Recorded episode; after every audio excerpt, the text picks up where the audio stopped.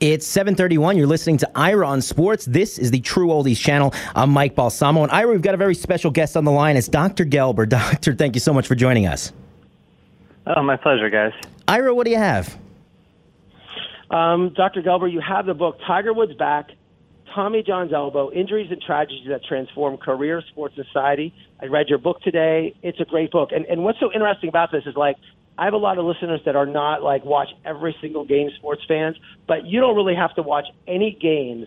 And you don't have to even be a sports fan to like your book because you hit the key moments in in sports, but not how it transforms sports, but actually transforms society. And I think that was the one of the things I read about that book. I mean, you describe the Cobra effect, if you want, want to talk about that in the book, but but mention what what the Cobra effect had, and for example, on Sandy Koufax and Tommy John.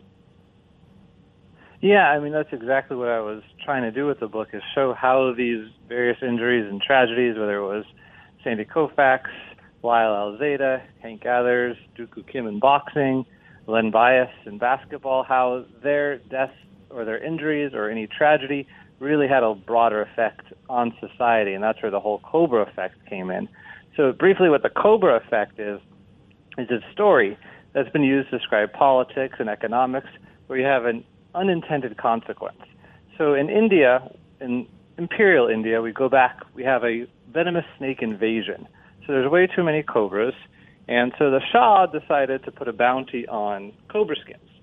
So the villagers brought in cobra skins by the basket load, bounties were going out, but the snake population didn't decline. And so after some investigation, they found that farmers were actually raising the cobras to kill for the snake skins to get the bounty. So once the government found out about this, they killed the bounty program. So the farmers, unable to do anything with these cobras, released them back into the wild, and so the population went up. So all of a sudden you have an unintended consequence, in fact, the opposite consequence that you wanted. And that's really what we talk about with Sandy Koufax and Tommy John, is we have a surgery to help stabilize the, shoulder, the elbows of pitchers. So the Tommy John surgery is basically we recreated a ligament that's on the inner side of the elbow that helps to stabilize your arm when you bring it back to throw. Unfortunately, today, the highest age group we're seeing this in is 15 to 17 year olds and 15 to 19 year olds, which is not who we initially thought we were going to be saving the careers of. And so, because we have this surgery, we have a lot of people who don't understand the surgery. They think it's a performance enhancement. They don't understand that a lot of these injuries are preventable, that you even need an injury to get Tommy John surgery. So, that's one example where we have a consequence. We have a good thing, we try to do something, and in fact, we end up with the opposite than intended consequence. Um, the one thing you mentioned in your book, which I, I you talked about, something happened. When someone dies and it and, or something a tragedy happens and then how it somehow if it happened uh, it's been happening like to people all over like people were dying of steroids. People were having heart problems. People were everything. When Lyle Alzado died of steroids in 1992 it suddenly brought steroids back more in. People started talking about it more. It galvanized society saying wait maybe the steroids thing is bad. Maybe it's it's just it was almost laughed about. Talk about what that impact in Lyle Alzado and a lot of my listeners don't know who Lyle Alzado was but the fact that after he died what kind of impact that had on the idea that it's not so commonplace to it's not so accepted after that to be on steroids. Yeah, I mean, of all the characters in the book, I think Lyle is one of the most interesting because he grew up in an abusive family. He saw himself as a protector of the weak, and so he went to the gym. He grew strong. He did steroids to get bigger and stronger, and he was a maniac on the field. I mean, there's actually even a Lyle Alzado rule where you can't take your helmet off and try and hit your opponent with it. And that was inspired because of Lyle himself. So, I mean, Lyle is an amazing character. But unfortunately, what happened was he ended up getting a brain cancer, a lymphoma. And so he denied for so many years that he didn't do steroids. And then finally, basically on his deathbed, he comes out in an interview with Maria Shriver and admits to steroid abuse. He pens an article in Sports Illustrated, and he admits that he used steroids throughout his career. And then he blames his brain cancer on steroids. And it's possible, but very unlikely, that the steroids led to his brain cancer. He was messing around with some HGH at the time, which at that time it was coming from dead animals and dead humans, and it's possible that could have led to the brain cancer, but it was very unlikely that it was the steroids. So what happened is we had a conversation of steroids because, like you said, they brought it into the media, But the bodybuilders were looking around, the other athletes were looking around, nobody else is dying of brain cancer. So they sort of dismissed the conversation and basically drove it back underground. Whereas there are real side effects of steroids. Now, roid rage is one of them, but it's less common. So it's another thing where other abusers are looking around saying, well, I don't see roid rage everywhere, so that's not a big side effect. And it's true, it's not a common one. It's a real one, but it's not a common one. The common ones are like heart disease, so people dying of heart attacks, depression. You know, these are things that are real side effects, and these are the conversations we're supposed to be having, not talking about brain cancer. And so when Lyle came out with that, it really turned the conversation into sort of an unbelievable thing to those who were abusing steroids.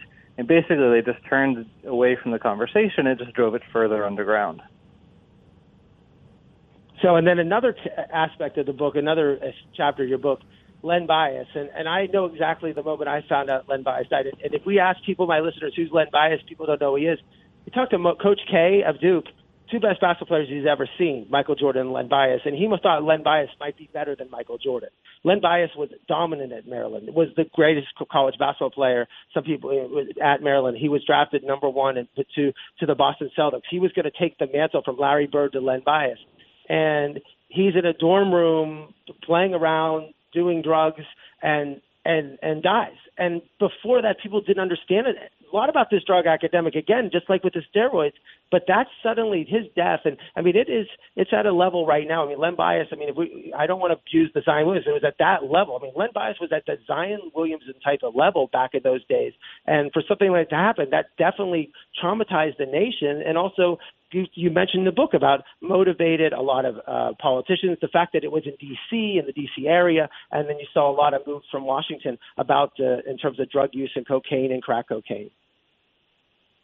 Yeah, I mean that's exactly correct. I mean, Len was going to be the next Michael Jordan, so his doc was, his death was such a shock, um, but it became a lightning rod for the war on drugs because at the time everybody was focusing on the crack epidemic. Everywhere you looked, there were stories about the crack epidemic, crack babies, the devastating effects of crack, and while a lot of that was true, it was sort of put out of proportion compared to cocaine, which is actually what Len died of, not crack.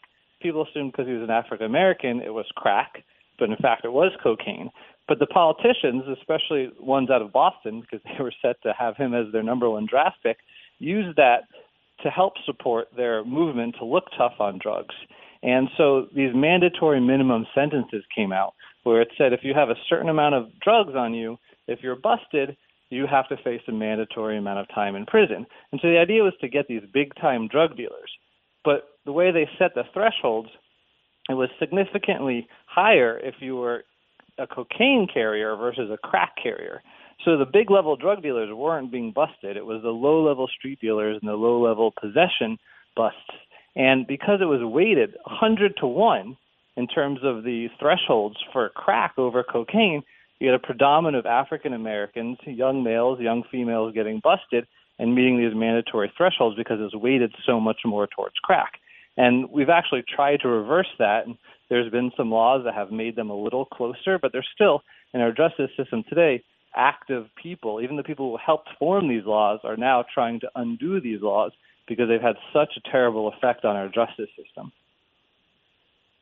And then the last, I mean, you have so many great chapters. I mean, the Magic Johnson story was tremendous. I, I don't have time to go into everyone, but back to tonight, we, I'm watching on TV Tom Brady playing, and you you you talked about the this rule to protect quarterbacks almost coming back from that the, the year that uh, Brady was knocked out uh, early in the, the first game of the season, and uh, right after he had, had gone, uh, you know, 16 and 0, and then he got in or went to the Super Bowl the year before. Um, the point is that he got well, after he got hurt, then it was almost a move from the league to start protecting the quarterback because when they saw Brady out for the year, they're like, this is really bad for business. We cannot have the face of the NFL hurt, and that's now we got to the stage we're at right now, which is some people or most people are saying it's overprotecting quarterbacks, but they're still getting hurt, as Patrick Mahomes is proof of last week.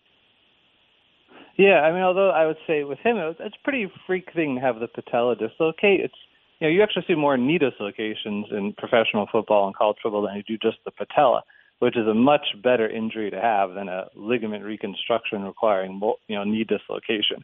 So that's actually you know not a bad thing if you're going to say well between the two, it's better to have a kneecap dislocation than a knee dislocation where you have to have ligaments reconstructed.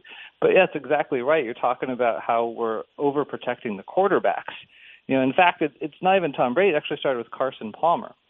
So when Carson Palmer tore his ACL, the owners in the league got together and they changed the rules because initially the rules were that if a defender was heading towards the quarterback, if they had an unobstructed path to the, towards the quarterback, they had to hit them low below, so they they couldn't get them below the knees because that would injure their knees. So if you hit a defender and then you got around the defender, then that rule didn't apply. But once Carson Palmer tore his ACL, they changed that rule that if you get around a defender, you still can't hit the quarterback below the knees. And then that changed even further when Tom Brady tore his ACL, said if he got knocked to the ground, you couldn't grab the quarterback at his knees. So all these rules are designed to protect the quarterbacks because, like you said, they are the money makers and it's putting a disadvantage against these defensive players who they're getting paid less. They don't have the contracts, they don't have the star power, and so they're already sort of against the A ball in terms of their career. And now we're protecting the quarterbacks even more. And if you look at the touchdown passes since these rules have been put in play, the overall number of touchdowns league wide have increased significantly since these rules went into place. So these rules are protecting people who already are at sort of the top of the food chain, and it's just protecting them even more. Well, we talked to uh, Dr. Jonathan Gelber. He wrote the book uh, Tiger Woods Back, Tommy John's Elbow. It's available online um, in the bookstores, Amazon, every all, all those things. It's a great book, even if you don't like sports. Uh, but if you're just interested in terms of the sports effects on society and also the medical side of everything. So, Doctor, I want to appreciate you. Thank you very much for coming on Ira on Sports, and uh, I hope to have you on again in the future. Uh, you know, for your future endeavors. If you're if you're working on any other books, we definitely would love to have you back on. Yeah, always happy to talk about sports and medicine. And then, you know, this book, like you mentioned, it's available on Amazon, Barnes and Noble, even Walmart's website, and of course your local book dealer. Thank you a lot. Thank you very much.